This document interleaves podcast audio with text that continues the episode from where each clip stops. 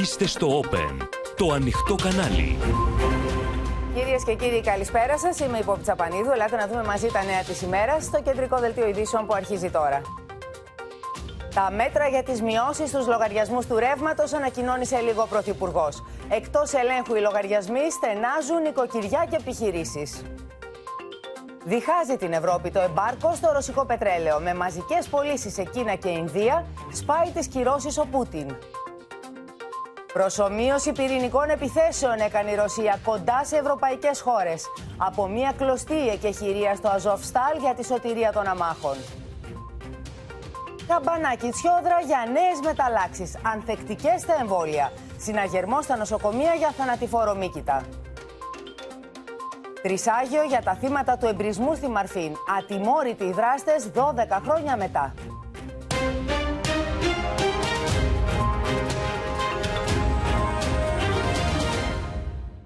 Λογαριασμούς φωτιά, κυρίες και κύριοι, παίρνουν στα χέρια τους οι καταναλωτές με το κόστος της ενέργειας να είναι πια το νούμερο ένα πρόβλημα για τους προπολογισμού νοικοκυριών και επιχειρήσεων. Οι ρυθμίσεις και τα χρέη αυξάνονται, καθώς οι τιμές του ρεύματος χτυπάνε κόκκινο. Σε αυτό το περιβάλλον, λοιπόν, ο Πρωθυπουργός Κυριάκος Μητσοτάκης ανακοινώνει σε λίγο στις 7 η ώρα το σχέδιο της κυβέρνησης που θα ξεδιπλωθεί σε δύο φάσεις με στόχο να ξεφουσκώσουν οι λογαριασμοί και να μπει μαχαίρι στη ρήτρα αναπροσαρμογής που απογειώνει τα τιμολόγια. Πείτε μου, εξηγήστε μου πώς θα πληρώσω εγώ το 2013 ευρώ το λογαριασμό της ΔΕΗ. 2.000 ευρώ. Είναι λογαριασμός διμήνου. Γονατίζουν οικοκυριά και επιχειρήσεις από τους λογαριασμούς φωτιά, με το κόστος του ηλεκτρικού ρεύματος να είναι πια το μεγαλύτερο πρόβλημα των καταναλωτών. Η κυρία Ελένη Καλίδου βάζει μπροστά της όλους τους λογαριασμούς που πρέπει να πληρώσει αυτή την εβδομάδα και αγανακτεί.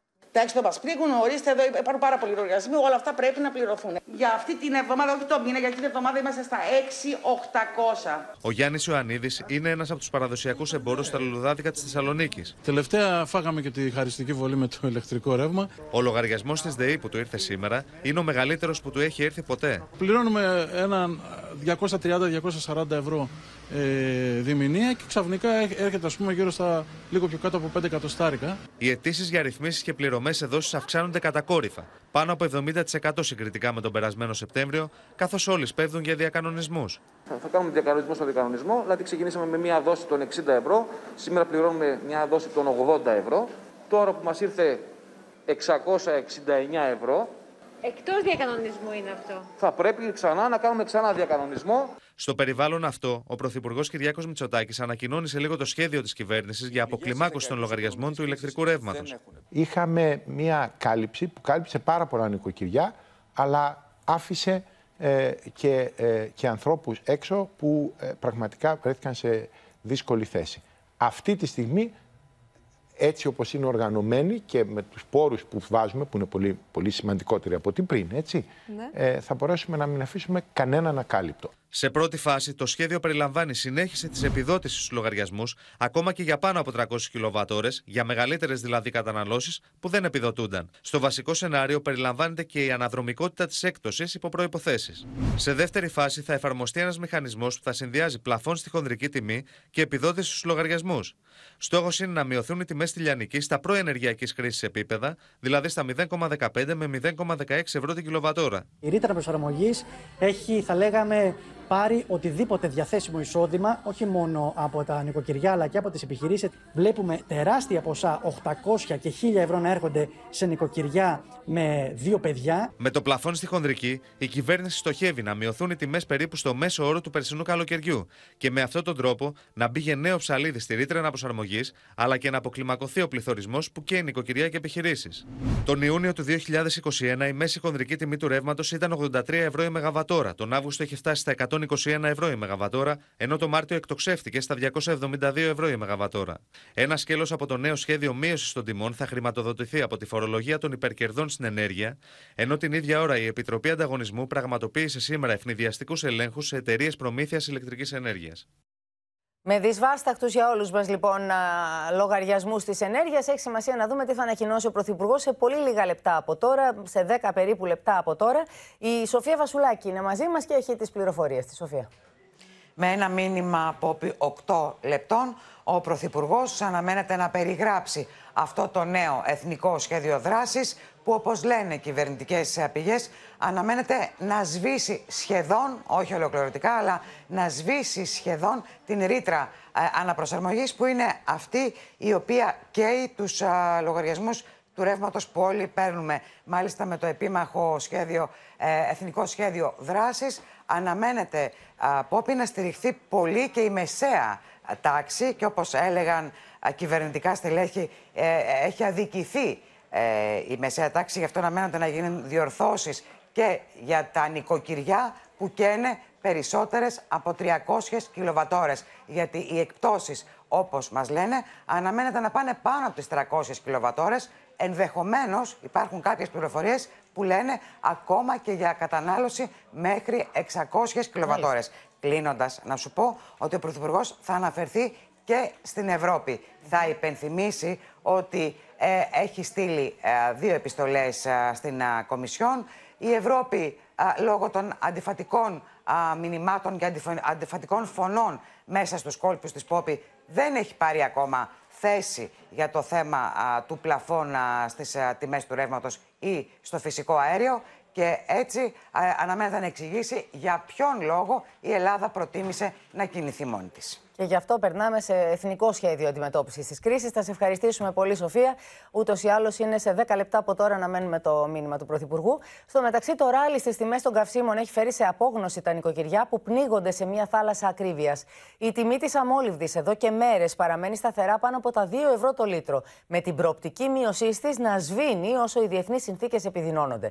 Στο ψωμί έχει επιβληθεί αύξηση 40% από τον περασμένο Σεπτέμβριο, με τους αρτοποιούς να υποστηρίζουν πως το εξή οι όποιες ανατιμήσεις σε πρώτες και ενέργεια θα οδηγήσουν και σε νέες αυξήσεις. Η τιμή είναι υπερβολική, έχει φτάσει στα ύψη. Δύσκολα. Η τιμή στα καύσιμα έχει πάρει φωτιά με τους οδηγούς να αναγκάζονται να βάζουν στα αντεπόζητά τους πλέον βενζίνη με το σταγονόμετρο. Ήδη η διεθνής τιμή του πετρελαίου έφτασε στα 112 δολάρια το βαρέλι, με τους καταναλωτές και τους πρατηριούχου να κάνουν λόγο για παράλογες αυξήσεις στην Αντλία. Έχουμε δει 130 δολάρια το βαρέλι και η μέση τιμή να βγαίνει στα μεγάλα αστικά κέντρα 2 ευρώ και 10 λεπτά. Και τώρα βλέπουμε 110 δολάρια το βαρέλι και η μέση τιμή να είναι στα 2 ευρώ και 15 λεπτά. Άρα λοιπόν, εάν δεν υπάρχει κάπου κερδοσκοπία, πού υπάρχει; Στις 8 Μαρτίου η διεθνής τιμή του πετρελαίου έφτανε τα 127 δολάρια το βαρέλι. Η μέση τιμή πανελλαδικά στις 12 Μαρτίου που πέρασε η αύξηση στην Αντλία ήταν 2 ευρώ και 9 λεπτά το λίτρο. Στις 2 Μαου η διεθνής τιμή πετρελαίου ήταν 107 δολάρια το βαρέλι. Η μέση τιμή πανελλαδικά χθες ήταν 2 ευρώ και 10 λεπτά το λίτρο. Δηλαδή 5 λεπτά ακριβότερη από τις τιμές ρεκόρ του Μαρτίου. Πώς γίνεται να, να πουλάμε εμείς στην Κύπρο και η Κύπρο έχει πιο φθηνά βενζίνη από εμάς; Πώς γίνεται αυτό; Σύμφωνα με πηγές του Υπουργείου Ανάπτυξης, μέχρι σήμερα σε ελέγχους έχουν εντοπιστεί μικρής έκτασης παραβάσεις των πλαφών κέρδους. Με τιμή σε αμόρυβδη και πετρέλαιο κίνησης να έχει ήδη ροκανεί στην κρατική επιδότηση, τα προβλήματα παραμένουν για πολλούς οδηγούς που έκαναν αίτηση, έλαβαν το fuel pass, αλλά δεν κατάφεραν να το εξαργυρώσουν στα πρατήρια λόγω τεχνικών προβλημάτων. Τα χρήματα υποτίθεται ότι έχουν σταλεί, αλλά η κάρτα αλλά δεν τα δέχεται ο... το μηχάνημα. Ε; Δεν τα δέχεται το μηχάνημα. Έχω κάνει μειώσεις σε όλα τα άλλα. Σε, στα πάντα όλα. Στους φούρνους, οι αρτοποιοί βρίσκονται αντιμέτωποι με μικρά προσωπικά δράματα, καθώς η ακρίβεια ακόμα και στο ψωμί για κάποιους δεν αντιμετωπίζεται. Φοβάμαι όχι μόνο γιατί δεν ξέρουμε που θα φτάσουν οι τιμές, γιατί πλέον και οι καταναλωτές δεν έχουν πια αγοραστική δύναμη. Οι αρτοποιοί από τον περασμένο Σεπτέμβριο έχουν αυξήσει κατά 40% τη τιμή της φρατζόλα. Με την τιμή στο σιτάρι να έχει αυξηθεί μέσα σε ένα χρόνο κατά 52% και στο ηλιέλαιο κατά 166% από την αρχή του έτους, προειδοποιούν για νέες αυξήσεις αν δεν αλλάξει κάτι σύντομα. Κόκκινο χτυπάει όμως και το θερμόμετρο της πολιτικής αντιπαράθεσης για τους φουσκωμένους λογαριασμούς του ρεύματος. Καθυστερημένα χαρακτήρισε ο Αλέξης Τσίπρας στα μέτρα της κυβέρνησης, ενώ πλαφών στη λιανική τιμή του ρεύματος ζητά μετροπολογία που κατέθεσε το κίνημα αλλαγής. Δρυμία κριτική ασκούν και τα υπόλοιπα κόμματα της αντιπολίτευσης. Με συνθήματα υποδέχθηκαν τον Αλέξη Τσίπρα οι απολυμμένοι από τα εργοστάσια λιπασμάτων και πετρελαίων στην Καβάλα, όπου πραγματοποιεί περιοδία. Σας καλωσορίζουμε στην πόλη των ομαδικών απολύσεων να σας παραδώσουμε το μπλουζάκι του αγώνα μας με σύνθημα Αγωνιζόμαστε, διεκδικούμε, πετυχαίνουμε. Ο πρόεδρος του ΣΥΡΙΖΑ κάλεσε εργαζόμενους και απολυμμένους να συνεχίσουν τον αγώνα τους έως ότου δικαιωθούν. Την ίδια ώρα κατηγόρησε την κυβέρνηση ότι επί εννέα μήνες αρνείται να υιοθετήσει μέτρα που τώρα, υπό το βάρος των αρνητικών δημοσκοπήσεων, σπέβδει να εφαρμόσει. Σήμερα έντρομος μπροστά στην οργή και την αγανάκτηση της ελληνικής κοινωνίας προσπαθεί να πάρει κάποια μέτρα για να σώσει οτιδήποτε και αν σώζεται. Για μας όποια μέτρα, έστω και αυτά τα πολύ αργοπορημένα, είναι καλοδεχούμενα. Ακόμα πιο καλοδεχούμενη όμως είναι μία απόφαση που πρέπει να πάρει. Η προσφυγή στη λαϊκή ετοιμιγορία. Έντρομος και απεγνωσμένος είναι ο κύριος Τσίπρας που σε όλη την πολιτική του πορεία επενδύει στις κρίσεις για να σπείρει με ψέματα τη διχόνοια, τον πανικό και την καταστροφή. Τροπολογία κατέθεσε το κίνημα αλλαγής για επιβολή πλαφών στη λιανική τιμή του ρεύματος. Με την πρότασή μας δεν επιτρέπεται οι λογαριασμοί να αυξηθούν πάνω από 10%. Δεν επιτρέπεται να διακοπεί το ηλεκτρικό ρεύμα. Ρυθμίζονται τα χρέη που έχουν συσσωρευτεί. Έτσι μόνο φτάνουν οι ελαφρύσεις στον καταναλωτή. Οι δε προτάσεις τους τόσο της κυβέρνησης όσο και των άλλων κομμάτων δεν φύγουν στο ελάχιστο τις κύριες αιτίες της ενεργειακής ακρίβειας. Πήρα εξαπέλυσαν για τους κυβερνητικούς χειρισμούς το θέμα της ακρίβειας και της ενεργειακής κρίσης Κυριάκος Βελόπουλος και Γιάννης Βαρουφάκης. Τι είδους κυβέρνηση έχουμε, κυβέρνηση υπηρετών των ολιγαρχών ή κυβέρνηση στην υπηρεσία του πολίτη; Φορτώνουμε νέο χρέος στα παιδιά μας για να μην πληγούν τα κέρδη των αφεντικών σας. Γιατί η Μισοδάκης ΑΕ αυτούς έχει μετόχους. Η Ευρώπη στο μεταξύ ακόμη δεν έχει συμφωνήσει. Στο επόμενο πακέτο κυρώσεων προς τη Ρωσία πάμε στις Βρυξέλλες στη Μαρία Αρώνη που μας περιμένει εκεί, διότι η Μαρία προσπαθεί να βρει ένα κοινό βηματισμό η Ευρώπη, τουλάχιστον ό,τι έχει να κάνει με το θέμα του εμπάργκο στο ρωσικό πετρέλαιο. Αλλά την ίδια ώρα, τώρα που μιλάμε, ο Πούτιν κάνει χρυσές δουλειές εξάγοντας πετρέλαιο σε Ινδία και Κίνα. Έτσι είναι. Ψάχνει να βρει τη χρυσή τομή η Ευρώπη. Σήμερα έγιναν τεχνικές επαφές. Οι μόνιμοι αντιπρόσωποι των κρατών μελών θα ξανασυνεδριάσουν τώρα σε λίγο, αλλά και αύριο είναι πολλά τα θέματα που έχουν να συζητήσουν και κάποιες τροποποιήσεις να κάνουν. Το βασικότερο πρόβλημα είναι ότι η Ουγγαρία και η Σλοβακία έχουν στυλώσει τα πόδια, ζητούν μια μεταβατική περίοδο 5 ετών, ενώ η Τσεχία ζητά και αυτή μεταβατική περίοδο 3 ετών. Σε κάθε περίπτωση, ως τις 9 Μαου το νέο πακέτο κυρώσεων κατά της Ρωσίας πρέπει να έχει τεθεί σε ισχύ. Και ενώ η Ευρώπη ψάχνει να βρει κοινό βηματισμό, την ίδια ώρα το πρακτορείο Bloomberg εκφράζει προβληματισμό για την αποτελεσματικότητα του πετρελαϊκού εμπάργου από τη Ρωσία, καθώς σύμφωνα με το ρεπορτάζ του, η Ινδία αποθεματοποιεί μανιωδώς ρωσικό αργό πετρέλαιο με πολύ μεγάλη έκπτωση τιμής. Μέσα σε 70 ημέρες από την έναρξη του πολέμου έχει συλλέξει 40 εκατομμύρια βαρέλια ρωσικού αργού, ποσότητα μεγαλύτερη από εκείνη που είχε προμηθευτεί ολόκληρο το 2021.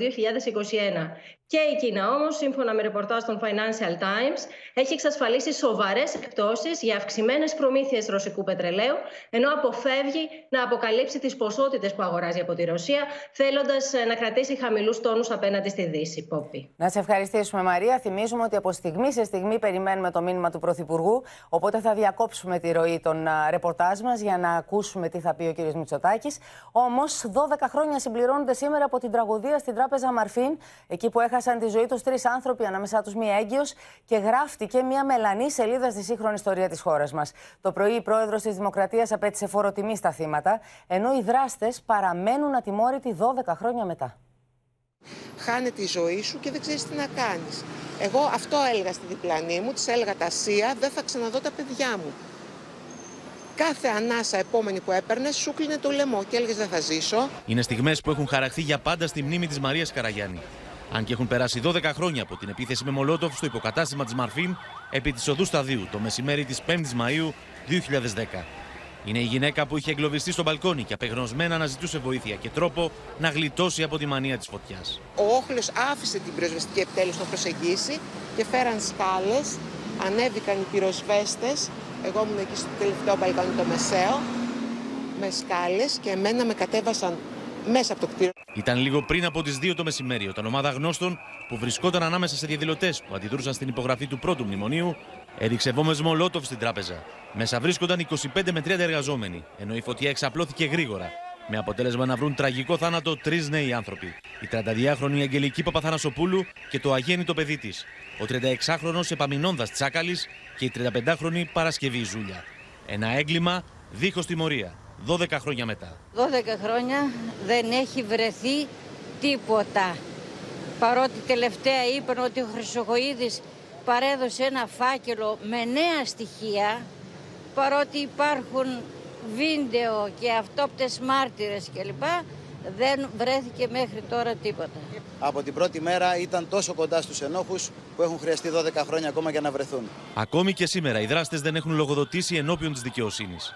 Το 2013 στελέχη της τράπεζας καταδικάστηκαν για φόνο εξαμελίας των τριών υπαλλήλων και τις σωματικές βλάβες 21 ακόμη για τις πολλαπλές παραλήψεις στα μέτρα πυρασφάλειας. Γιατί μας είχαν μόνο αυτή την πόρτα να βγούμε και εδώ ήταν ο όχλος και μας έβριζε. Στο μνημείο των θυμάτων βρέθηκε το πρωί η πρόεδρος της Δημοκρατίας Κατερίνα Σακελαροπούλου για να αφήσει μερικά λευκά τριαντάφυλλα στο σημείο όπου έχασαν άδικα τη ζωή τους θύματα τυφλού φανατισμού και ιδεολογικής βίας, όπως αναφέρει σε ανακοίνωσή της. Το πρωί, συγγενείς, συνάδελφοι και φίλοι των τριών θυμάτων της Μαρφίν τέλεσαν τρισάγιο στο εκκλησάκι του Αγίου Γεωργίου στην πλατεία Καρίτσι. Λίγη ώρα αργότερα ήρθαν εδώ για να αναποθέσουν μερικά λουλούδια στη μνήμη των ανθρώπων που έφυγαν τον Μάιο του 2010. Ανακοινώσεις για τη θλιβερή επέτειο εξέδωσαν ο Υπουργός Εξωτερικών Νίκος Δένδιας, το κίνημα αλλαγής, η Ελληνική Λύση και ο Δήμαρχος Αθηναίων Κώστας Μπακογιάννης.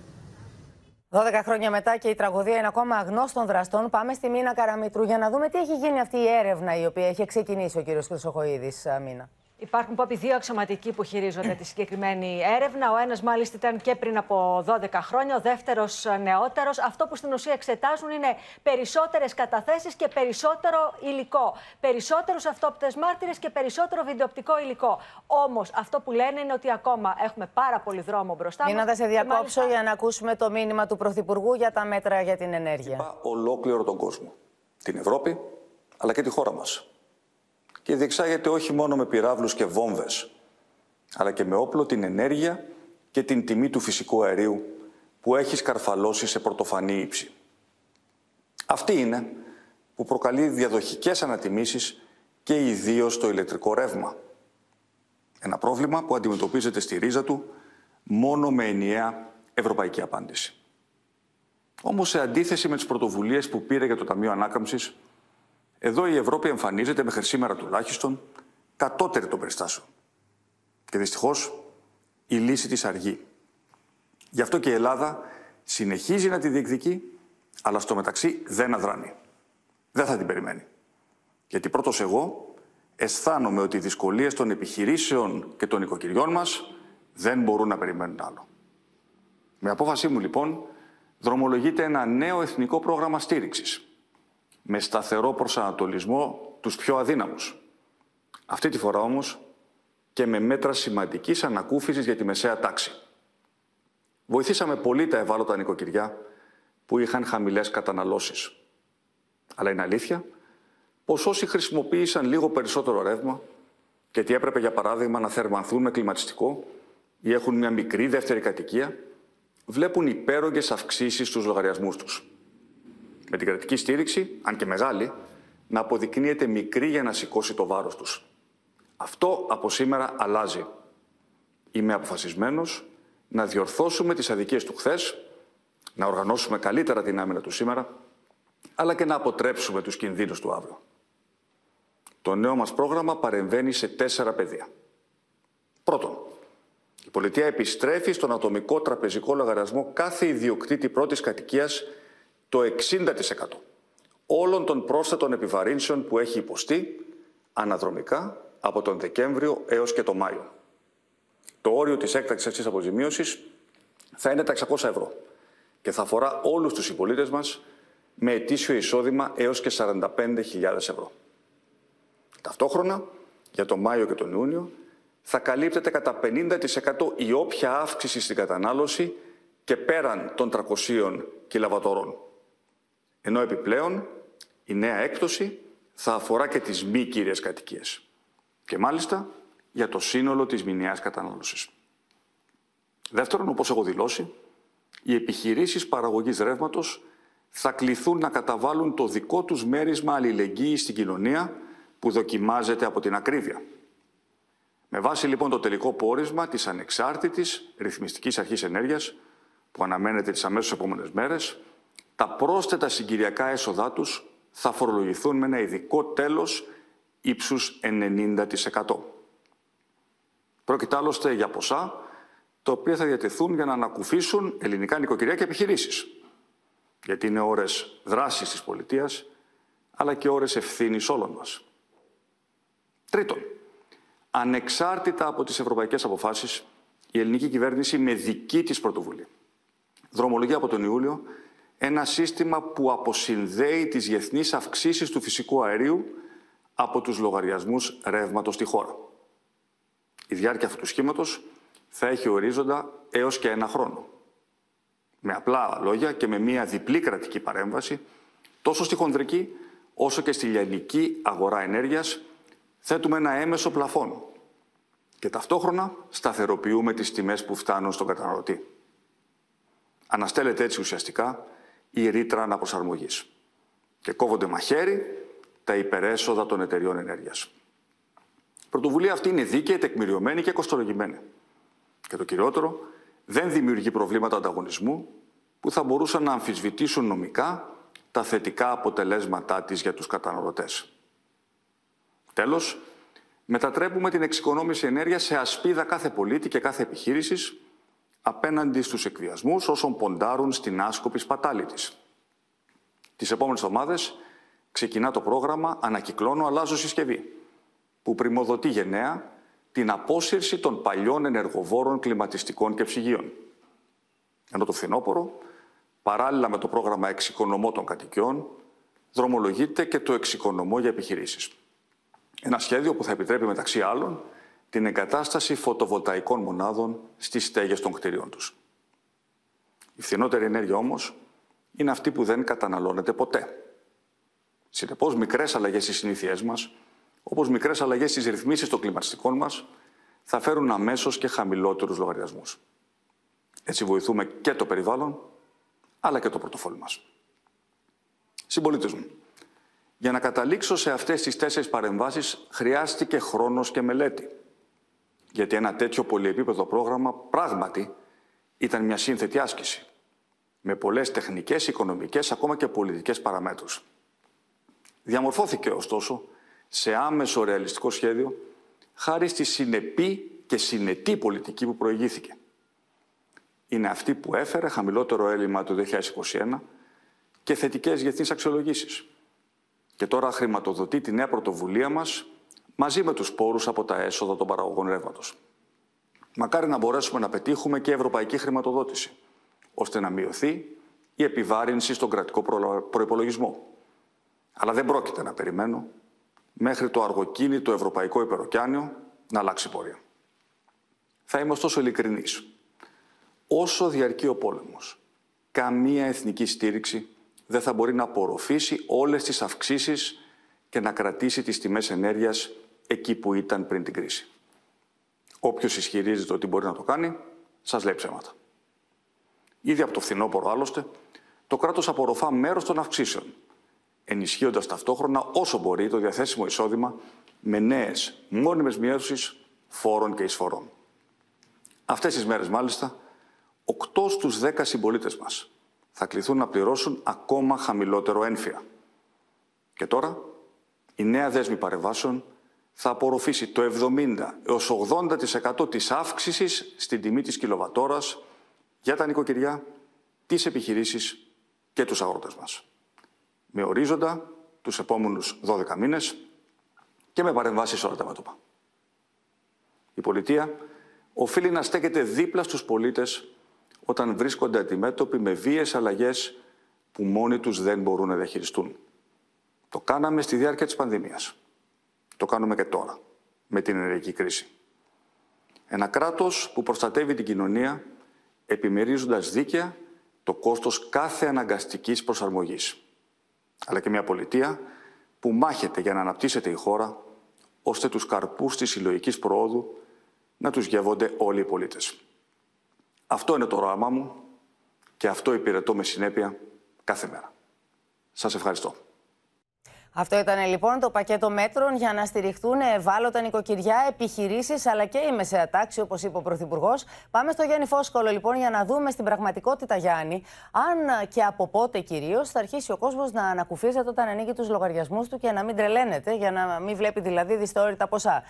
τα μέτρα που εξήγηλε ο Πρωθυπουργός, πόσο θα αλλάξουν τους λογαριασμούς που θα πληρώνουμε. Λοιπόν, καταρχήν σε μια πρώτη ανάγνωση, Πόπη, να δούμε το κομμάτι της αναδρομικότητας. Όπως είπε ο Πρωθυπουργός, θα δοθούν 600 έως 600 ευρώ, δηλαδή αναδρομικά οι επιβαρύνσεις ε, 60% από τον Δεκέμβριο έως και τον Μάιο για όλους τους ιδιοκτήτες της πρώτης κατοικίας αλλά και τους ενοικιαστές. Δηλαδή οι ιδιοκτήτες πρώτης κατοικίας και ενοικιαστές που είχαν πρόσθετες επιβαρύνσεις και πάνω από τις 300 κιλοβατόρες θα πάρουν πίσω, θα τους επιστραφεί αναδρομικά το 60% αυτών των αυξήσεων και μέχρι τα 600 ευρώ. Βάζει δηλαδή, ένα ταβάνι λοιπόν στα 600 ευρώ για το διάστημα από Δεκέμβριο μέχρι και Μάιο. Ε, μέχρι και Μάιο. Επιστροφής της, ε, επί της ουσίας της ρήτρας αναπροσαρμογής που πλήρωνε μέχρι τώρα ο κόσμος. Ωστόσο, πρέπει να σου πω ότι αυτό δεν ισχύει για όλους. Ισχύει με εισοδηματικό κριτήριο για όσους έχουν οικογενειακό εισόδημα έως 45.000 ευρώ. Μάλιστα. Αυτό είναι το ένα κομμάτι. Τώρα, όσον αφορά στους λογαριασμούς που τρέχουν, δηλαδή τους λογαριασμούς του Μαΐου και του Ιουνίου, έχουμε τις επιδοτήσεις με τον κόφτη ως 300 κιλοβατόρες. Ωστόσο, αυτό ανατρέπεται, όπως ακούσαμε και νωρίτερα και στο ρεπορτάζ της Σοφίας Φασουλάκη. Θα έχουμε επιδοτήσεις και πάνω από τις 300 κιλοβατόρες ώρε, όπως είπε ο Πρωθυπουργός. Η νέα έκπτωση θα αφορά και τις κύριες κατοικίες και τις μη κύριες κατοικίες. Και εξοχικά δηλαδή, έτσι, όλα τα σπίτια. Υπενθυμίζω ότι όσοι είχαν ένα δεύτερο σπίτι δεν έπαιρναν επιδότηση από το Γενάρη έως και τώρα. Αυτό πλέον αλλάζει και πλέον θα έχουμε, θα καλύπτεται το 50% της αύξησης της κατανάλωσης πάνω από τις 300 κιλοβατόρες. Θα δώσω ένα παράδειγμα εδώ που γρήγορα ετοιμάσαμε εδώ στο Open. Ένας οικιακός καταναλωτής της ΔΕΗ που είχε 400 κιλοβατόρες το μήνα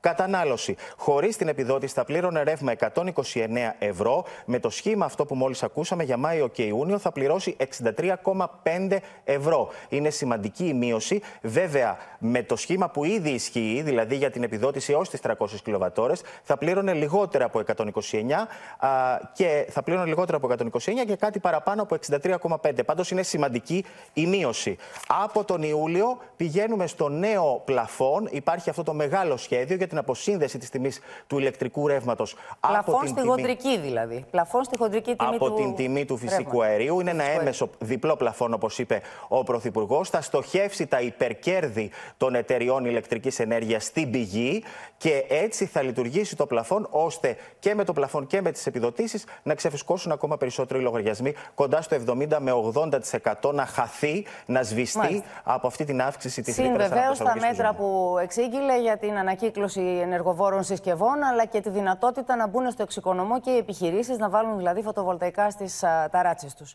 Να σε ευχαριστήσουμε πάρα πολύ. Θα τα δούμε όλα αυτά μέσα στη διάρκεια των επόμενων ημερών, βεβαίως, πολύ πιο αναλυτικά. Πάμε όμως να δούμε τώρα τι συμβαίνει και στο, στη, στην πηγή του προβλήματος, της μεγένθηση μάλλον σα, α, του προβλήματος, τον πόλεμο στην Ουκρανία. Η ένταση εκεί κλιμακώνεται. Η Ρωσία προχωρά σε ασκήσεις προσωμείωσης πυρηνικών επιθέσεων στο Καλίνιγκραντ, στη Βαλτική. Με αυτόν τον τρόπο η Μόσχα στην πραγματικότητα απαντά στις εσπεσμένες κινήσεις της Δύσης να εντάξει το ΝΑΤΟ, στο ΝΑΤΟ, τη Σουηδία και τη Φιλανδία, ίσως και μέσα στο Μάιο. Ουάσιγκτον και Βερολίνο τονίζουν ότι η ρωσική εισβολή συσπήρωσε τους νατοικού συμμάχους ενάντια στα σχέδια του Βλαντίμιρ Πούτιν. Είναι οι συνάδελφοι όλοι κοντά μας για να δούμε το θέμα αναλυτικά, καθώς έχει σοβαρές εξελίξεις. Η Γεωργία Λαγού είναι στο Κίεβο, ο Θανάσης Αυγερινός είναι στο Λουγκάνσκ, η Ελευθερία Σπυράκη είναι στην Οδυσσό μαζί μας για να μας μεταφέρει και τα όσα λένε στη Γερμανία και γίνονται στη Γερμανία και ο Παντελής Βαλασόπουλος. Πρώτα όμως να δούμε το ρεπορτάζ με τις τελευταίες εξελίξεις.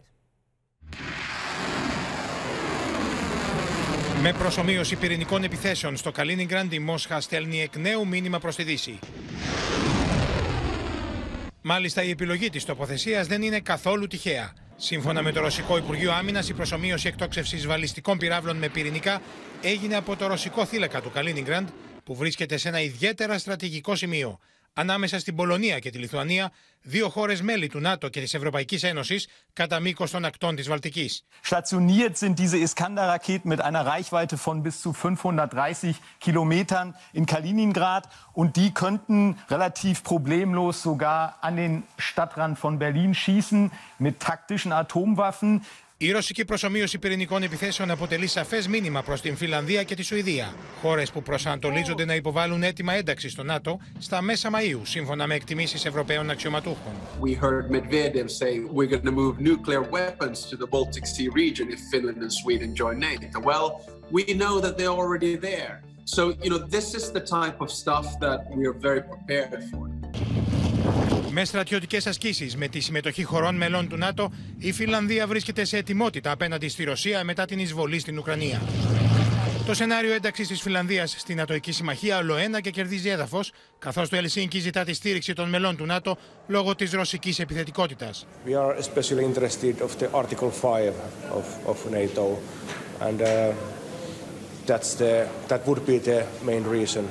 of NATO, and uh, that's the that would be the main reason to become a member of, of NATO. Τη στήριξη του Λευκού Οίκου ζητά και η Σουηδία με την Υπουργό Εξωτερικών της χώρας από την Ουάσιγκτον να δηλώνει πως έλαβε διαβεβαιώσεις από τον Αμερικανό ομολογό της. It is uh, actually a horrendous time with the Russian invasion of uh, Ukraine, which has made all of us to consider what is the most secure situation for our uh, countries and our peoples.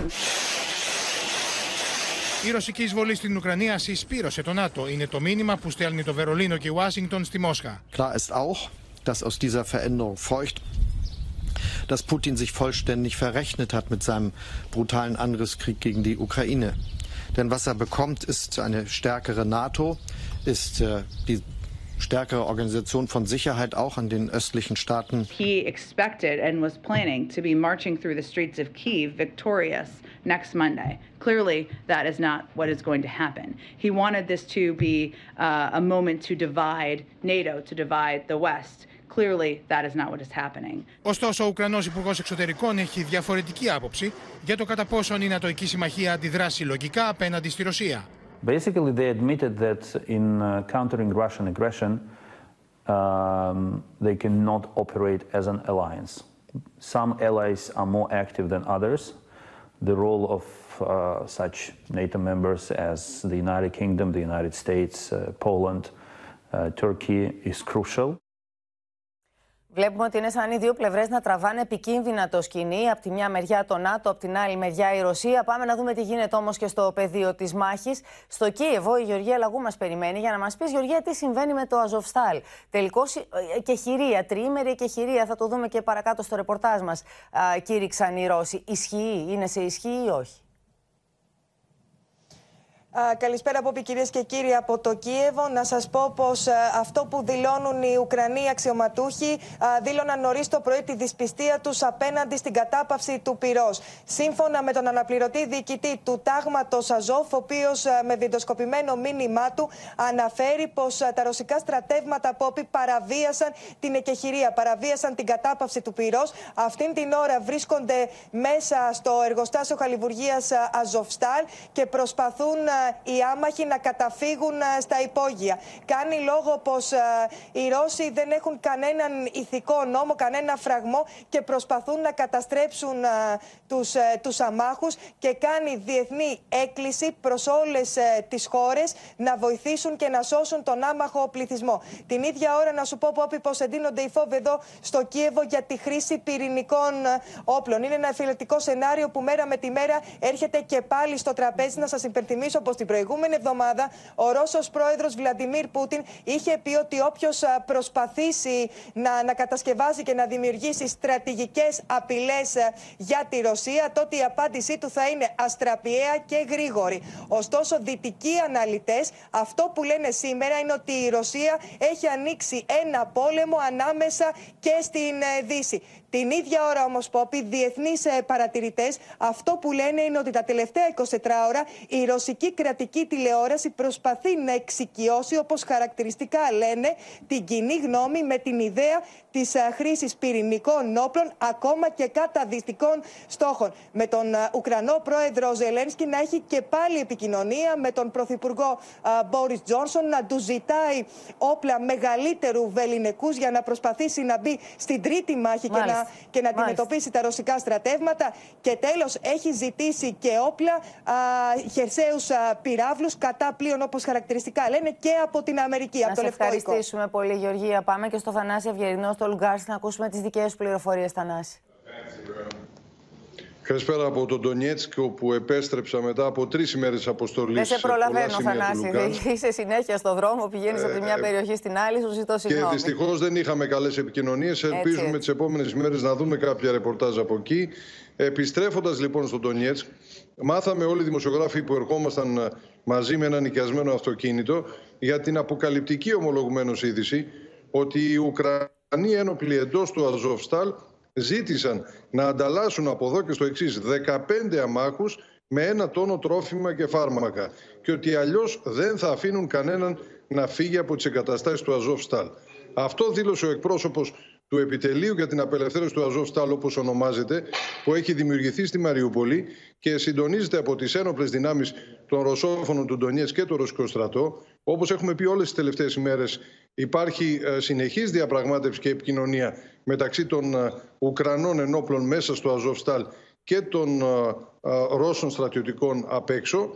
Το Κρεμλίνο σχολίασε ότι αυτό μοιάζει με τη συμπεριφορά των τρομοκρατών που έχουμε δει στο παρελθόν σε χώρες όπως η Συρία αλλά και όχι μόνο και ευρέως από Ρώσους αναλυτές στα ρωσικά μέσα ενημέρωσης σχολιάζεται ότι αυτή η απόπειρα ανταλλαγής ε, ε, των αμάχων με φάρμακα και τρόφιμα είναι η πιο πιστική επιβεβαίωση και ομολογία από τους ίδιους τους Ουκρανούς εθνικιστές και νεοναζί, όπως τους χαρακτηρίζουν τα ρωσικά μέσα συνεχώς, ότι αντιμετωπίζουν τους αμάχους κυριολεκτικά ως ομήρους, όπως πριν τους αντιμετώπιζαν ως ανθρώπινες ασπίδες στις εμπόλεμες συγκρούσεις μέσα στις πόλεις και τώρα μέσα στις υπόγειες εγκαταστάσεις του Αζόφσταλ.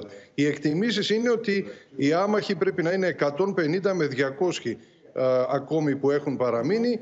Ε, μένει όλα αυτά βέβαια να επιβεβαιωθούν, μακάρι να επιβεβαιωθούν με τον καλύτερο και ευνοϊκότερο τρόπο, να, ειδικά βεβαίως. για τους αμάχους. Να σε ευχαριστήσουμε πολύ, Θανάση. Η Μόσχα, όπως είπαμε, ανακοίνωσε τριήμερη κατάπαυση του πυρό στο Αζοφστάλ για τη δημιουργία ανθρωπιστικού διαδρόμου.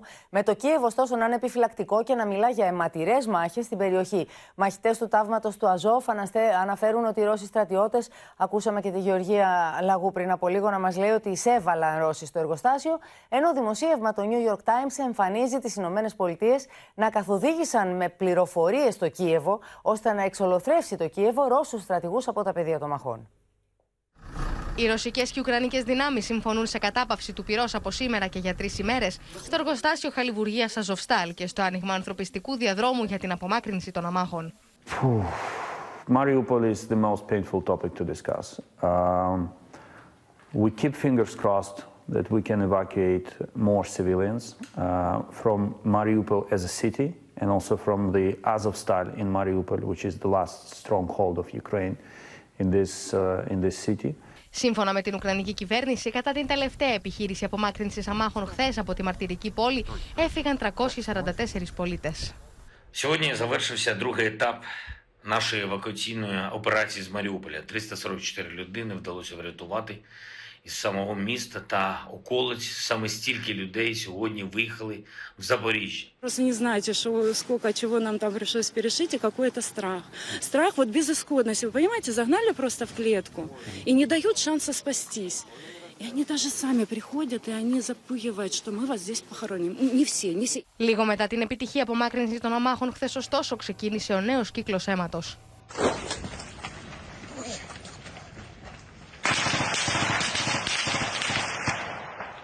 Στη δημοσιότητα έρχονται βίντεο που σύμφωνα με δυτικά μέσα φαίνεται να δείχνουν τη χρήση θερμοβαρικών βομβών στην περιοχή του εργοστασίου.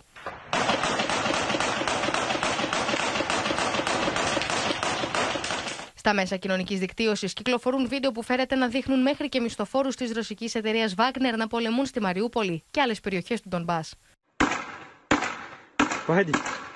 Μαχητές του τάγματος Αζόφ καταγγέλουν την εισβολή των ρωσικών δυνάμεων στους χώρους του εργοστασίου. Вже другий день, як противник прорвався на територію заводу, йдуть важкі кровопролитні бої. Я пишаюся своїми солдатами, які прикладають надлюдські зусилля, щоб стримувати натиск противника. Ο ηγέτη τη αυτοαποκαλούμενη Δημοκρατία του Ντονιέτσκ παράλληλα ανακοίνωνε στο Telegram ότι ο αναπληρωτή Γενικό Γραμματέα του Κρεμλίνου Σεργέη Κυριένκο επισκέφθηκε χθε το λιμάνι τη Μαριούπολη, που βρίσκεται πλέον υπό ρωσικό έλεγχο. The Russians have not made uh, the, the, the kind of progress in the Donbass and in the south uh, that uh, we believe they wanted to make. Uh, we do believe they're behind schedule. We do believe it's been slow.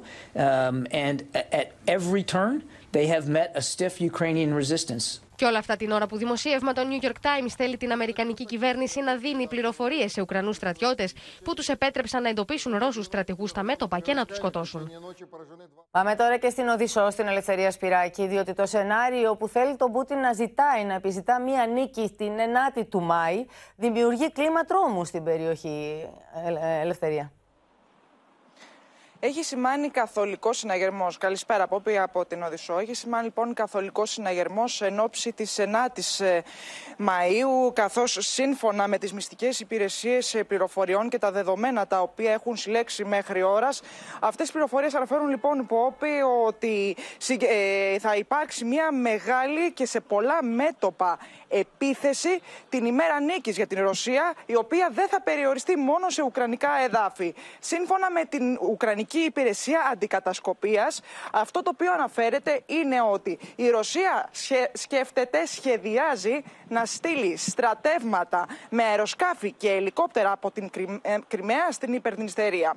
Ταυτόχρονα στην Ζαπορίζια αποφασίστηκε να, προχωρη... να προχωρήσουν, να τεθεί σε ισχύ απαγόρευση κυκλοφορίας από τις 8 μέχρι τις 10 Μαΐου. Ενώ αξίζει να σου πω, Πόπη, ότι στην ε, πόλη Ιβάνκο Φράγκεφς που βρίσκεται δυτικά της Ουκρανίας, ο Δήμαρχος προκειμένου να αποφευθεί το σενάριο μιας μεγάλης πυραυλικής επίθεσης που καταλαβαίνεις ότι θα κινδυνεύσει πάρα πολύ, πάρα πολύ κόσμος, προκειμένου λοιπόν να γλιτώσει ο κόσμος από, αυτό το, από αυτή την απειλή, τους ζήτησε να φύγουν από την πόλη έστω για το Σαββατοκύριακο προκειμένου να γλιτώσουν από αυτό.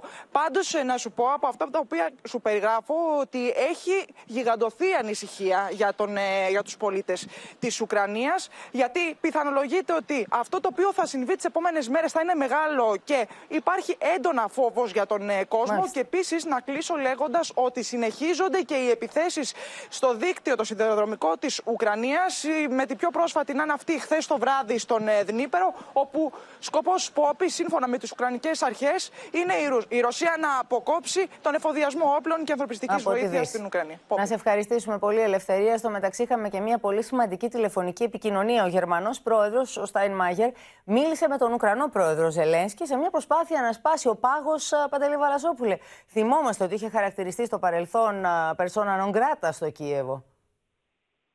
Ακριβώς. 45 λεπτά κράτησε αυτή η τηλεφωνική συνομιλία. Ο κύριος Ζελένσκι, ο ίδιος με δική του πρωτοβουλία, πήρε τον Γερμανό πρόεδρο για να ε, γίνουν ξανά καλές οι σχέσεις μεταξύ των δύο χωρών και με τον ε, καγκελάριο Σόλτς.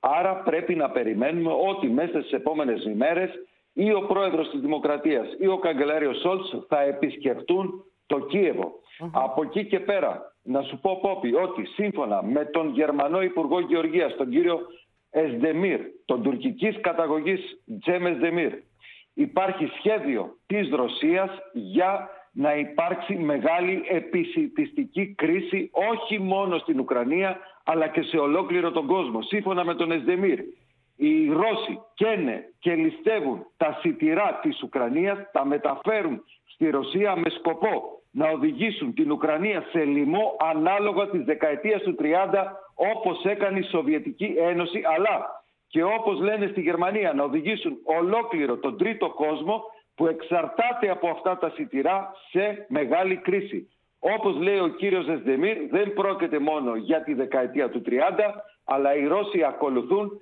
τα ναζιστικά πρότυπα. Μάλιστα.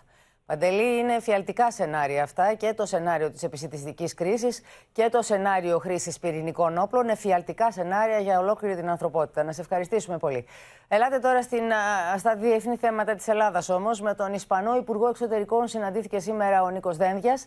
Του θέσε το θέμα των τουρκικών προκλήσεων. Την ίδια ώρα ο Τούρκος Υπουργός Εξωτερικών κατηγορεί την Ελλάδα για τους πνιγμούς των προσφύγων στο Αιγαίο το θέμα των τουρκικών προκλήσεων και του τουρκικού αναθεωρητισμού έθεσε ο Υπουργός Εξωτερικών Νίκος Δένδιας κατά τη συνάντησή του με τον Ισπανό ομόλογό του στη Μαδρίτη, με τον οποίο υπέγραψε δύο μνημόνια συναντήληψης.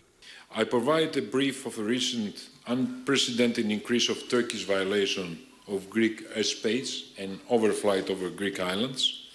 And I underline that such provocative behavior does not only contravene fundamental principles of international law. Ο Ισπανός Υπουργός Εξωτερικών δεν αναφέρθηκε στην τουρκική παραβατικότητα, καθώς η Μαδρίτη έχει ανεπτυγμένη στρατιωτική συνεργασία με την Άγκυρα, πολλές ισπανικές τράπεζες είναι εκτεθειμένες στην τουρκική οικονομία, ενώ σχετικές συμφωνίες υπέγραψαν πρόσφατα ο Πρωθυπουργός της Ισπανίας με τον Ταγίπ Ερντογάν. Την ίδια ώρα, κατηγορίες εναντίον της Ελλάδας για άλλη μια φορά εξαπέλυσε ο Υπουργός Εξωτερικών της Τουρκίας Μευλού Τσαβούσογλου, όπου υποστήριξε ότι η Ελλάδα, ο Frontex και κατά συνέπεια και η Ευρωπαϊκή Ένωση είναι υπεύθυνες για τους πνιγμούς προσφύγων και μεταναστών στο Αιγαίο. Denizin ortasında o botlar şişlendiği için insanlar denize atıldığı için o, denizde de ölenler oldu. Şimdi burada Yunanistan'ın da sorumluluğu var. Yani Yunanistan'la bizim e, çözemediğimiz sorunlarımız olduğu için Ege'de sorunlar olduğu için söylemiyorum bunu. Bu insani bir mesele. Και όλα αυτά την ώρα που η τουρκική οικονομία βυθίζεται όλο και περισσότερο στην κρίση. Οι αρχές ανακοίνωσαν σήμερα επίσημα πληθωρισμό στο 69,97%. Την ώρα που οι οικονομολόγοι εκτιμούν ότι κυμαίνεται σε υψηλότερο επίπεδο, βάζοντας φωτιά στον προπολογισμό των οικοκυριών. Η κρίση δεν αφήνει τον Ερντογάν να επανακάμψει δημοσκοπικά, την ώρα που ο δήμαρχος της Κωνσταντινούπολης μοιάζει να ανοίγει τη δική του περπατησιά εν ώψη προεδρικών εκλογών. Στις δηλώσεις για το αν θα είναι υποψήφιος απέναντι στον Ερντογάν μπορεί να είναι πολύ προσεκτικός. Στις πράξεις όμως, ο Εκρέμι Μάμογλου μοιάζει να ξεδιπλώνει σιγά σιγά μια προεκλογική στρατηγική που έχει απ' όλα. Διεθνείς πρωτοβουλίες, πορεία προς το λαό και βεβαιότητα για νίκη σε πρώτο πληθυντικό. Biz birlikte başarmalıyız. Bakın karşımızda bir rakip yok. Bizim karşımızda rakip yok. Duymadınız galiba. Vallahi yok, billahi yok. Η επίσκεψη στον Πόντο συνιστά προεκλογική εκστρατεία και όχι ολιγοήμερες διακοπές στη γενέτειρα του Ημάμογλου. Ο δήμαρχος της πόλης, που κέρδισε δύο φορές το κόμμα του Ερντογάν στο μεγαλύτερο δήμο της χώρας, χτίζει προσεκτικά το προφίλ του.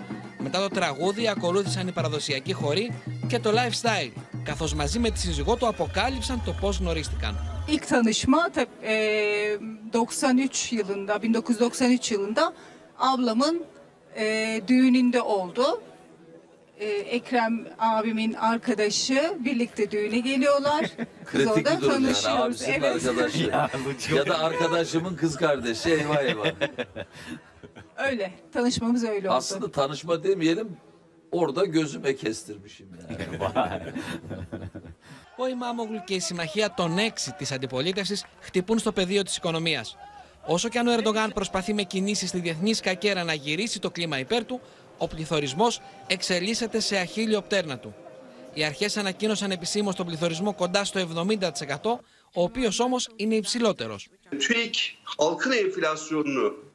TÜİK halkın enflasyonunu tam anlamıyla yansıtmadığı sürece Türkiye'deki yoksullaşma çok daha derinleşecek. Onu da özellikle belirtelim istiyorum. Patates ve soğan bir eve tonajlı girdiği için halkın tabii tepkisi ağır oluyor.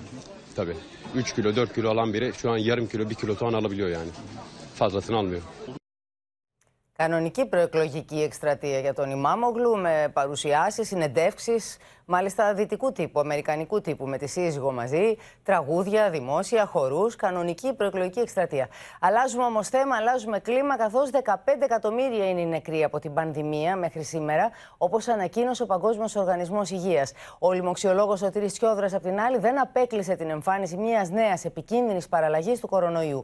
Όμως ο επόμενος εφιάλτης των νοσοκομείων θα είναι τα πολυανθεκτικά μικρόβια που εξαπλώνονται λόγω της κατάχρησης των αντιβιωτικών και της κακής υγιεινής των χεριών. Ένα καλοκαίρι πιο κοντά στην κανονικότητα προανήγγειλε ο καθηγητής Σωτήρη Τσιόδρα, χτυπώντας ωστόσο καμπανάκι ότι είναι πιθανή εμφάνιση παραλλαγής του κορονοϊού που θα διαφεύγει από την ανοσία που προσφέρουν τα εμβόλια. Το μέλλον είναι δύσκολο να προβλεφθεί.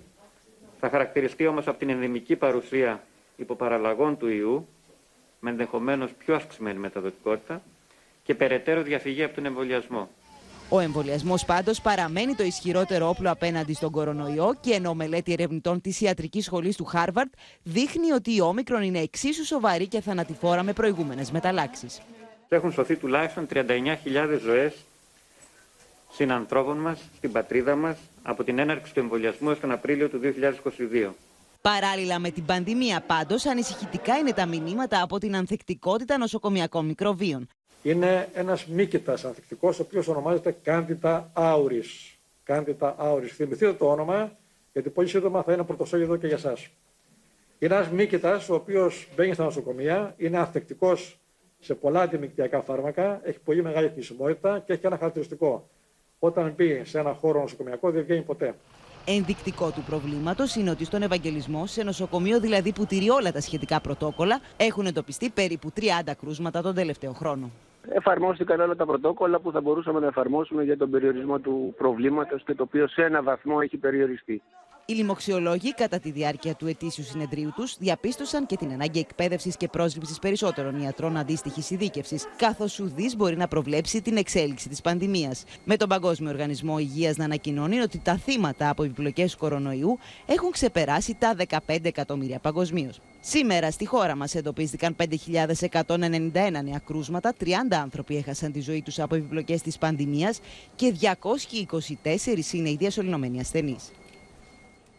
Βγαίνει από το αρχείο, κυρίες και κύριοι, η δικογραφία που είχε σχηματιστεί μετά τη μήνυση του εκλειπώντος Αντρέα Βγενόπουλου κατά της Βασιλικής Θάνου. Σύνδεση με την Κάτια Φωτιάδου που έχει περισσότερα. Κάτια. Φωτιές βάζει το ηχητικό ντοκουμέντο που είδε το φως δημοσιότητας πριν από λίγους μήνες και εμφανίζει γυναίκα επιχειρηματία που φέρεται να γνώριζε την πρώην πρόεδρο του Αρίου Πάγου και πρώην υπηρεσιακή πρωθυπουργό Βασιλική Θάνου να ζητεί χρήματα από τον επιχειρηματία Ανδρέα Βιενόπουλου, Βιενόπουλο για να έχει ευνοϊκή μεταχείριση στις δικαστικές του περιπέτειες. Ο επικεφαλής της Οικονομικής Εισαγγελίας έδωσε εντολή να βγει από το αρχείο η μήνυση του αποβιώσαντε επιχειρηματία και να αρχίσει κατεπίγουσα προκατακτική έρευνα, διότι από τα εγκληματολογικά εργαστήρια της ασφάλειας προέκυψε ότι το συγκεκριμένο ηχητικό ντοκουμέντο δεν έχει υποστεί μοντάζ, δεν είναι προϊόν είναι μοντάζ. Είναι γνήσιο λοιπόν. Είναι γνήσιο. Έτσι λοιπόν ο εισαγγελικός ε, λειτουργός ζητά να διαρευνηθεί αν έχει διαπραχθεί το κακούργημα της δωροληψίας υπαλλήλου και της συνέργειας σε δωροληψία. Στον αντίποδα, η πρώην πρόεδρος του Αρίου Πάου Βασιλική Θάνου, ε, αμέσως με τη δημοσιοποίηση τότε του ηχητικού ντοκουμέντου, είχε προειδοποιήσει ότι θα προσφύγει στη δικαιοσύνη, κάνοντας λόγο για αναμάσιμα κατηγοριών και για άθλιες συκοφαντίε. Να σε ευχαριστήσουμε πολύ, Κάτια. Σάλο έχει ξεσπάσει όμως μετά την καταγγελία της ηθοποιού Έλενα Αθανασοπούλου, που υποστηρίζει ότι το 2010 έπεσε θύμα βιασμού από γνωστό σκηνοθέτη, χωρίς να τον κατονομάσει. Ο Κώστας Κωστόπουλος, που εκτίμησε, ο σκηνοθέτης, που εκτίμησε ότι τον φωτογραφίζει, αντέδρασε κάνοντας λόγο για χιδέα απόπειρα συκοφάντησή του, ενώ γνωστοποίησε ότι παρετείται και από τη σειρά Σασμός που σκηνοθετεί, για να μην φέρει σε δύσκολη θέση, όπως είπε τους συναδέλφους του. Έχω πενθώ για το κορίτσι που ήμουνα τότε. Ήμουν 21, ήταν πολύ άγριο αυτό που μου συνέβη. Θύμα βιασμού από σκηνοθέτη κατήγγειλε ότι έπεσε η ηθοποιό σε Ελένη Αθανασοπούλου. Όπως υποστηρίζει η 33χρονη, η οποία κατέθεσε μήνυση, το περιστατικό συνέβη το 2010.